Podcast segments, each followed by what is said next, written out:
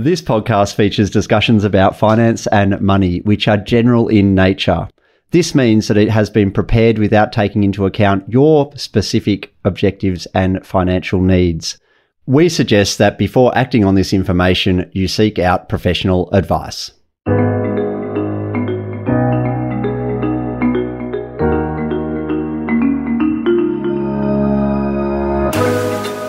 Hey folks, welcome along to another episode of the Money Mechanics podcast where we are unpacking the money stuff.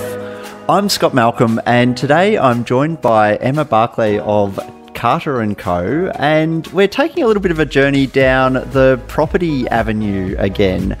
Emma, welcome along. Great to have you here. Thanks very much, Scott. Appreciate the opportunity. Emma, we've been asking all our guests about an early happy money memory. Have you got something you can share? Yeah, definitely. So my first happy money memory was when I was probably 7 years old and my grandparents owned a macadamia nut farm up on Coffs Harbour. And my dad said to me, look, if you want to help along and be involved, I'll pay you $5 an hour to sort out all the bad nuts from the good nuts. And as a seven-year-old, that was a hell of a lot of money. And I remember working 5 hours and being handed $25 and that memory of like, yep, the world's mine. I can work and I can earn and this is amazing. I love that. And do you remember what you did with that first $25? I think I spent it very quickly. In fact, I think I used it to buy at the time what the toy was that all the young girls wanted were the Bratz dolls. And that was Christmas come early for me.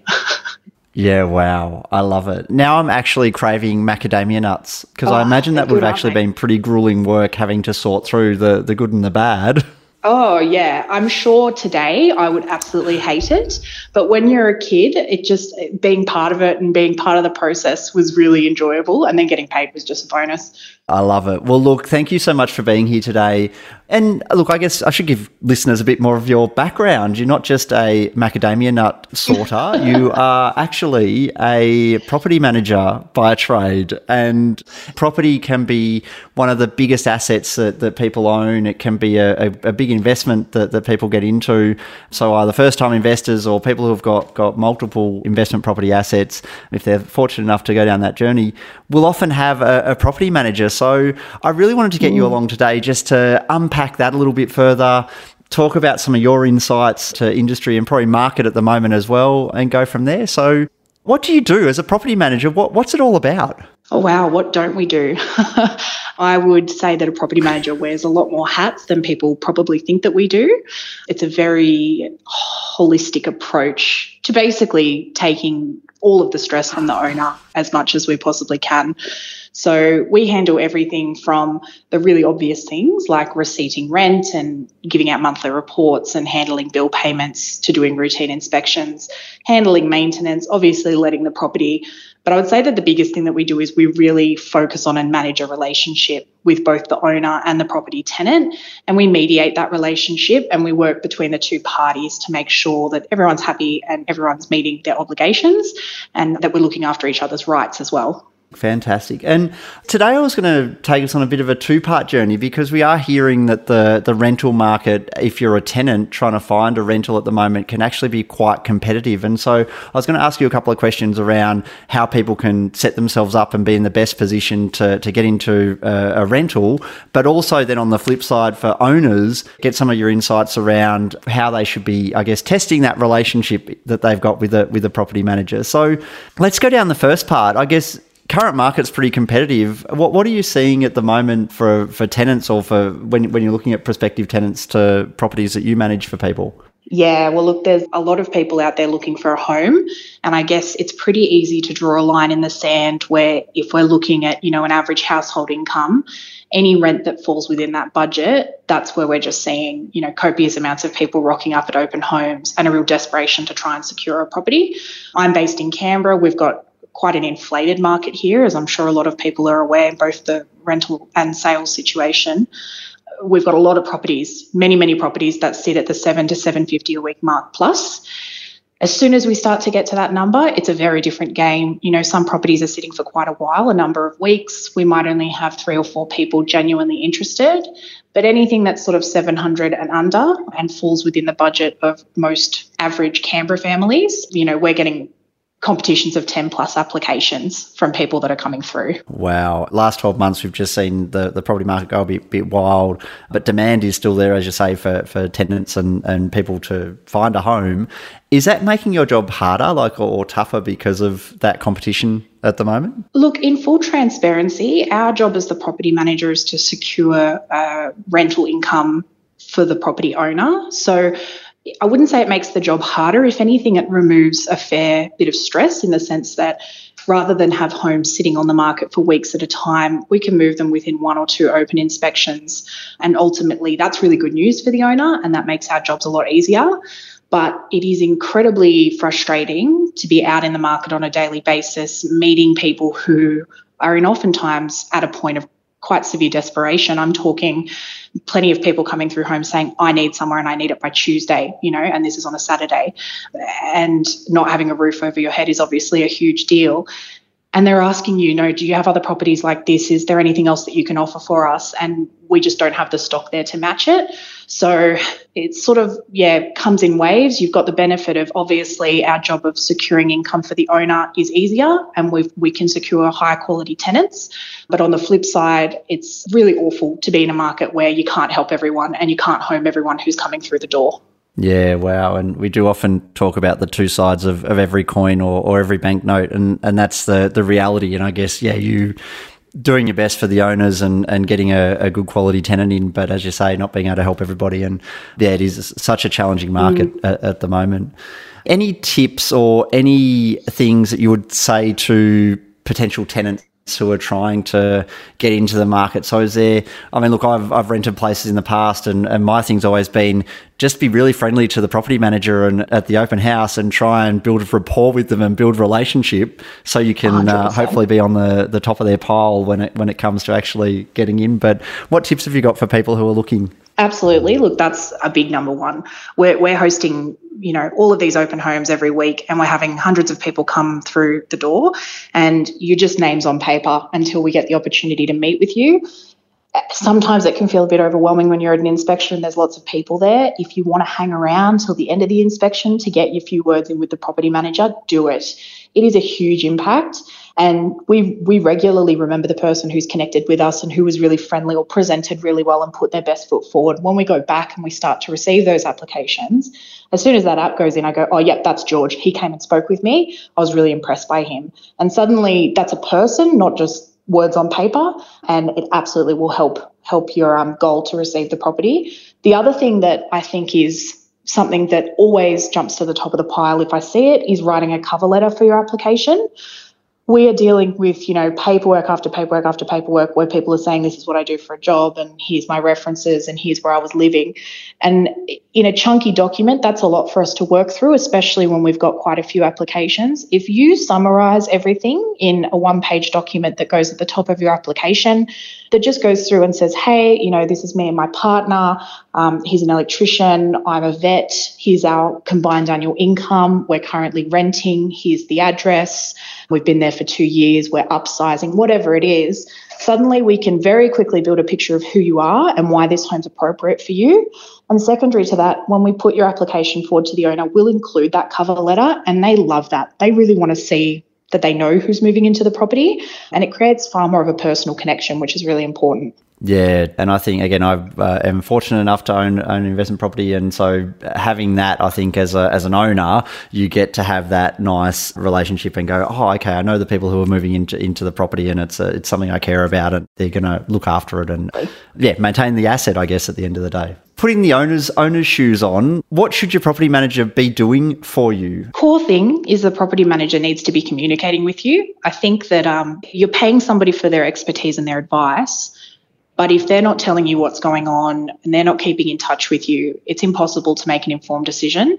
And the number one complaint from both tenants and from property owners is that they're not being communicated with about what's going on.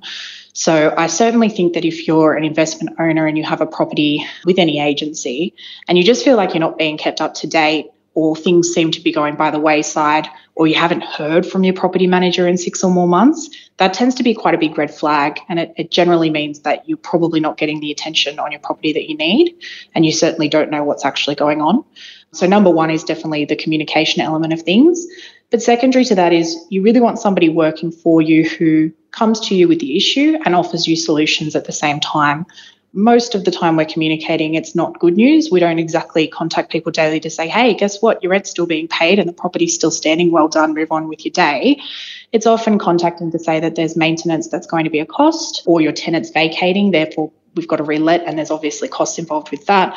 But when a property manager comes to you with that information, they should also be coming to you with a plan of action or a solution or some options for you to pick between. And I think a really good property manager will always give you that. Whereas with people who are probably just doing the bare minimum of their job, will come to you with problems requesting a solution. Properties obviously do come with those ongoing costs. And again, from a financial planning perspective, I always say to people, if you are going down the avenue of being an investment owner and owning an investment property, do your numbers before you jump into the asset, just so you're aware of what are the costs likely to be. Plan for the fact that you might not be renting it out for the whole year. Work out what costs might need to come and go. But some people don't want to be paying more than the bare minimum or the bare necessity. Where should owners be making savings, and where should they be more willing to spend money? Absolutely, yeah, and I completely agree with, you know, your advice about really do the numbers before you're investing. I think a lot of people dive in quite quickly saying, yep, I've got the deposit, this is my next financial step, and they're not prepared, and they haven't, you know, got that little kitty of emergency funds for maintenance, or they haven't learnt about things like land tax, which is, you know, an additional expense that you have to pay in many states in Australia. Certainly the core expense that you should be focused on is ensuring that you can maintain the premises. And that, you know, can be considered with based on what you're purchasing. If you're buying an off-the-plan apartment, we're looking at a very different budget for future renos as opposed to buying an older home on a block. But if you can't actually service the home and look after it and keep it in really good condition, not only will you have an unhappy tenant on your hand and an unhappy property manager because they're trying to do the right thing, but you'll actually be in a position where your asset, this incredibly expensive thing, is going to start to devalue. And being unable to afford to do little things can turn into very big things. And you don't want to constantly be reactive to maintenance. You want to be proactive about it. So I think the biggest thing that I notice in clients is just that unpreparedness to pay for sort of unexpected expenses, whether it's an air conditioner or a leak or something like that. And it's really important that people have some cash up their sleeve to cover that should it become an issue. That's great advice. And look, often people, I've heard stories over the years from clients where they've been to property seminars or been to other things, and they get sold a turnkey property, and they then get signed up to the property management arrangement with the property manager they're then with. And that relationship might not be there. They might not have all those things you were saying before about having the rapport and actually having a good relationship with their property manager. How hard or easy is it to actually change property managers? Look, it's easier than you could ever think, mainly because when you're contacting a competitor agency and suggesting that you've got a business opportunity for them, that is when, you know, the work that we do to make that easy for you is, one, really high because we want to do the right thing by you, but two, that's a business opportunity. So you've got to consider it in the same way that you would, for example, selling a home, and you might reach out to a few different sales agents and immediately they're going to come to you and meet with you and sell you on the product and sell you on their services and build that rapport. And they make the process incredibly easy because that's great for you and it helps them get the business. And it's exactly the same in the rental market and even more so when you're transitioning from one agent to the next. So if you were unhappy with your current property manager and you wanted to have a look at options in the area, whether it's through friends of yours or referrals, or you do some Googling online and looking at reviews, if you contact a competitor agent and give them the details of the property and you decide, yep, I'm going to go ahead with that person, they will actually contact your real estate agency for you to handle the termination and the transfer of all of the paperwork and everything across. So ultimately, it could take you 10 minutes of a phone call with a new agent to have the whole property transferred over. It's really, really simple. Any tips for resources or places that people can go to research agents? Because, again, you can go and meet people, and often pounding the pavement, so to speak, is a good way to do it. But if you're, I don't know, remote from where your assets are, or if you don't have the time to go and meet agents, what's a good way or good resources that you can go and check out how good they might be? There are a number of platforms which you can use just by Googling, which will help you sort of minimise the search pool, as it were, because there are a lot of different agencies out there. The best recommendation I can make is that you actually start Googling based on where your property is located. So whether it's, you know, in one suburb of Canberra to the other suburb of Canberra or whatever state you're in, you want to be quite specific about where the home is and put that suburb into your Google search when it comes to real estate agents, because then you'll actually be suggested agents that are on the ground in that suburb, and they're the experts in that area, and they're really good to connect with. Secondary to that, there are a number of search platforms you can use where for free you just jump online. Rate My Agent is a really good one, and you can see the reviews that companies have had, decide who you're interested in, input some details, and then the agents contact you directly to make it nice and smooth and easy for you. I love it. And I'll add some of those resources to the show notes as well, Emma. So that's great. What are your probably top three questions you would ask if, again, you're looking for a property agent, if you're not managing it yourself? What are the top three questions you would ask a new property manager as a part of that dating or first date process? Yeah, so often you're actually going to be meeting someone in most agencies, especially some of the larger agencies.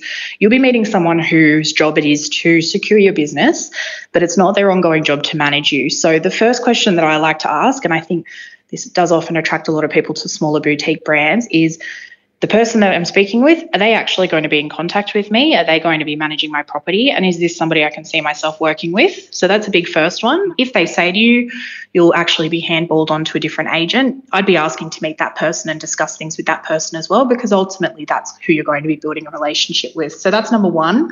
Number two is, how many properties is my property manager going to be managing? I think people get quite surprised when they're told that the average properties that one property manager looks after is 150. That's a lot of relationships. It's a lot of work. It's a lot of driving around from house to house. So trying to find agencies where that portfolio is smaller is definitely very attractive in my point of view. And finally, the next thing is going to be fees. And fees are often the number one for a lot of people. I think they're really important, but I think that they should be more of a number three.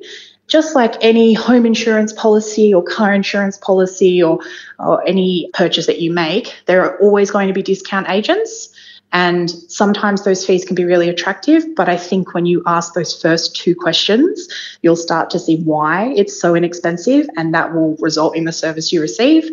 And then there are some agents who quote quite highly as well. So you're probably going to be looking for something a little bit more middle ground where you're still comfortable with the answers to one and two before committing to the price. I guess, look, again, you don't want people coming in to negotiate. I often find when clients start asking me about fees, and again, we do flat fee for everything, so we try and make it competitive, but there's often some wriggle room for people to negotiate if they need to on the property management side of things, I imagine.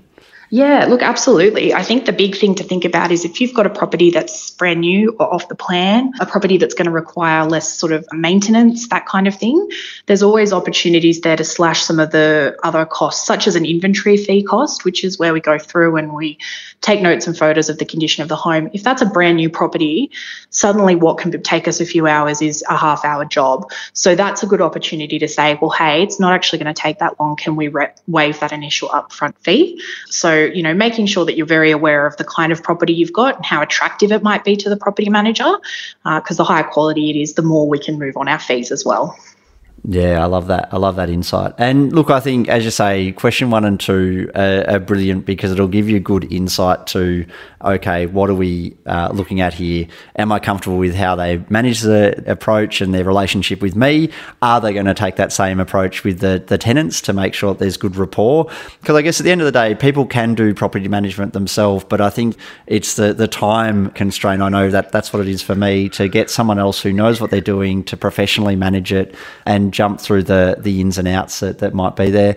What are some of the things that you've seen that people have done from a property management perspective that just make you go, ooh, that I wouldn't have done it that way? I think the big things that come to mind is people who are privately managing don't make accurate record of the home before somebody moves in. And so when they vacate and there is an issue, there's no evidence as to the fact that the issue occurred during the tenancy. And then the owner can end up out of pocket thousands of dollars in some cases. Secondary to that, a thing that comes up often is people know someone who's a friend of someone, or it's even a direct family member, and they think, fantastic, I can pop this person in my house, they get a home, we're already on good terms, we already have a healthy relationship, and they put a lot of trust in that situation. But more often than not, that does not end well.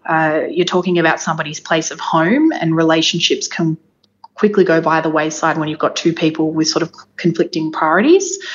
So we often find ourselves in a situation where we'll have a client come to us and say, hey, look, I've been self-managing this. It's my brother-in-law or whomever it is. And, now rent's behind, or I wasn't happy with the inspection, or, there's issues with the communication and it's broken down. And we then need to step in and mediate the conversation. And often with that comes a large cost to either the tenant or the owner or both due to what's happened prior. So it's better off just avoiding that altogether and having somebody be your mediator and the face of the transaction before you have somebody come into the property. Yeah, I love that. And that whole plan in times of peace for times of war, and any business relationships often at arm's length, I think, trying to have someone else there to make it work for you. Absolutely. Emma, we keep these short and sweet, and again, you've given us some great information. Anything else or any sort of parting tips or words of wisdom you'd like to offer? Look, I just think the biggest tip that I can give is that if you are looking to buy a property as an investment, or you have an existing investment, if you call a real estate agency, any good ones are happy to give you as much information as they can over the phone. Most of us are happy to just have an obligation-free chat at any time. I have people contact me all the time just to pick my brain who I may never work with in the future, and that's fine. We'd rather that both owners and tenants out there have all the information they need about their obligations and their rights. So if you're worried or you're concerned, or you might be a tenant renting through one agency and you're not happy with how things are going and you need advice, feel free to contact another agency. We're all here to help, despite what I think the popular opinion is. We're all just people trying to do the right thing and trying to keep everyone as happy as we can along the way. I love that. And there are some great online resources for people, for tenants, for owners aside as well. So I'll add some of those links and resources into the show notes as well. But look, thanks so much, Emma. Appreciate your insights, and I'll put all your contact details in the show notes as well. So yeah, thanks so much for coming along. No worries, Scott. Thank you so much for your time. Really appreciate it. It's been a pleasure. And look, thanks for listening, folks. Hope you've enjoyed that episode. Again, if you're a tenant and you're going through the process of house hunting and trying to find a new place, hopefully you've got some tips and ways that you can start to pull together a great application. If you're an owner and you've got a property and you're not happy with the outcome you're getting with your property manager, worthwhile going and having a chat to some other people. But most importantly, keep those conversations going. And as I say, hope you've enjoyed the episode, and we'll speak and see you soon.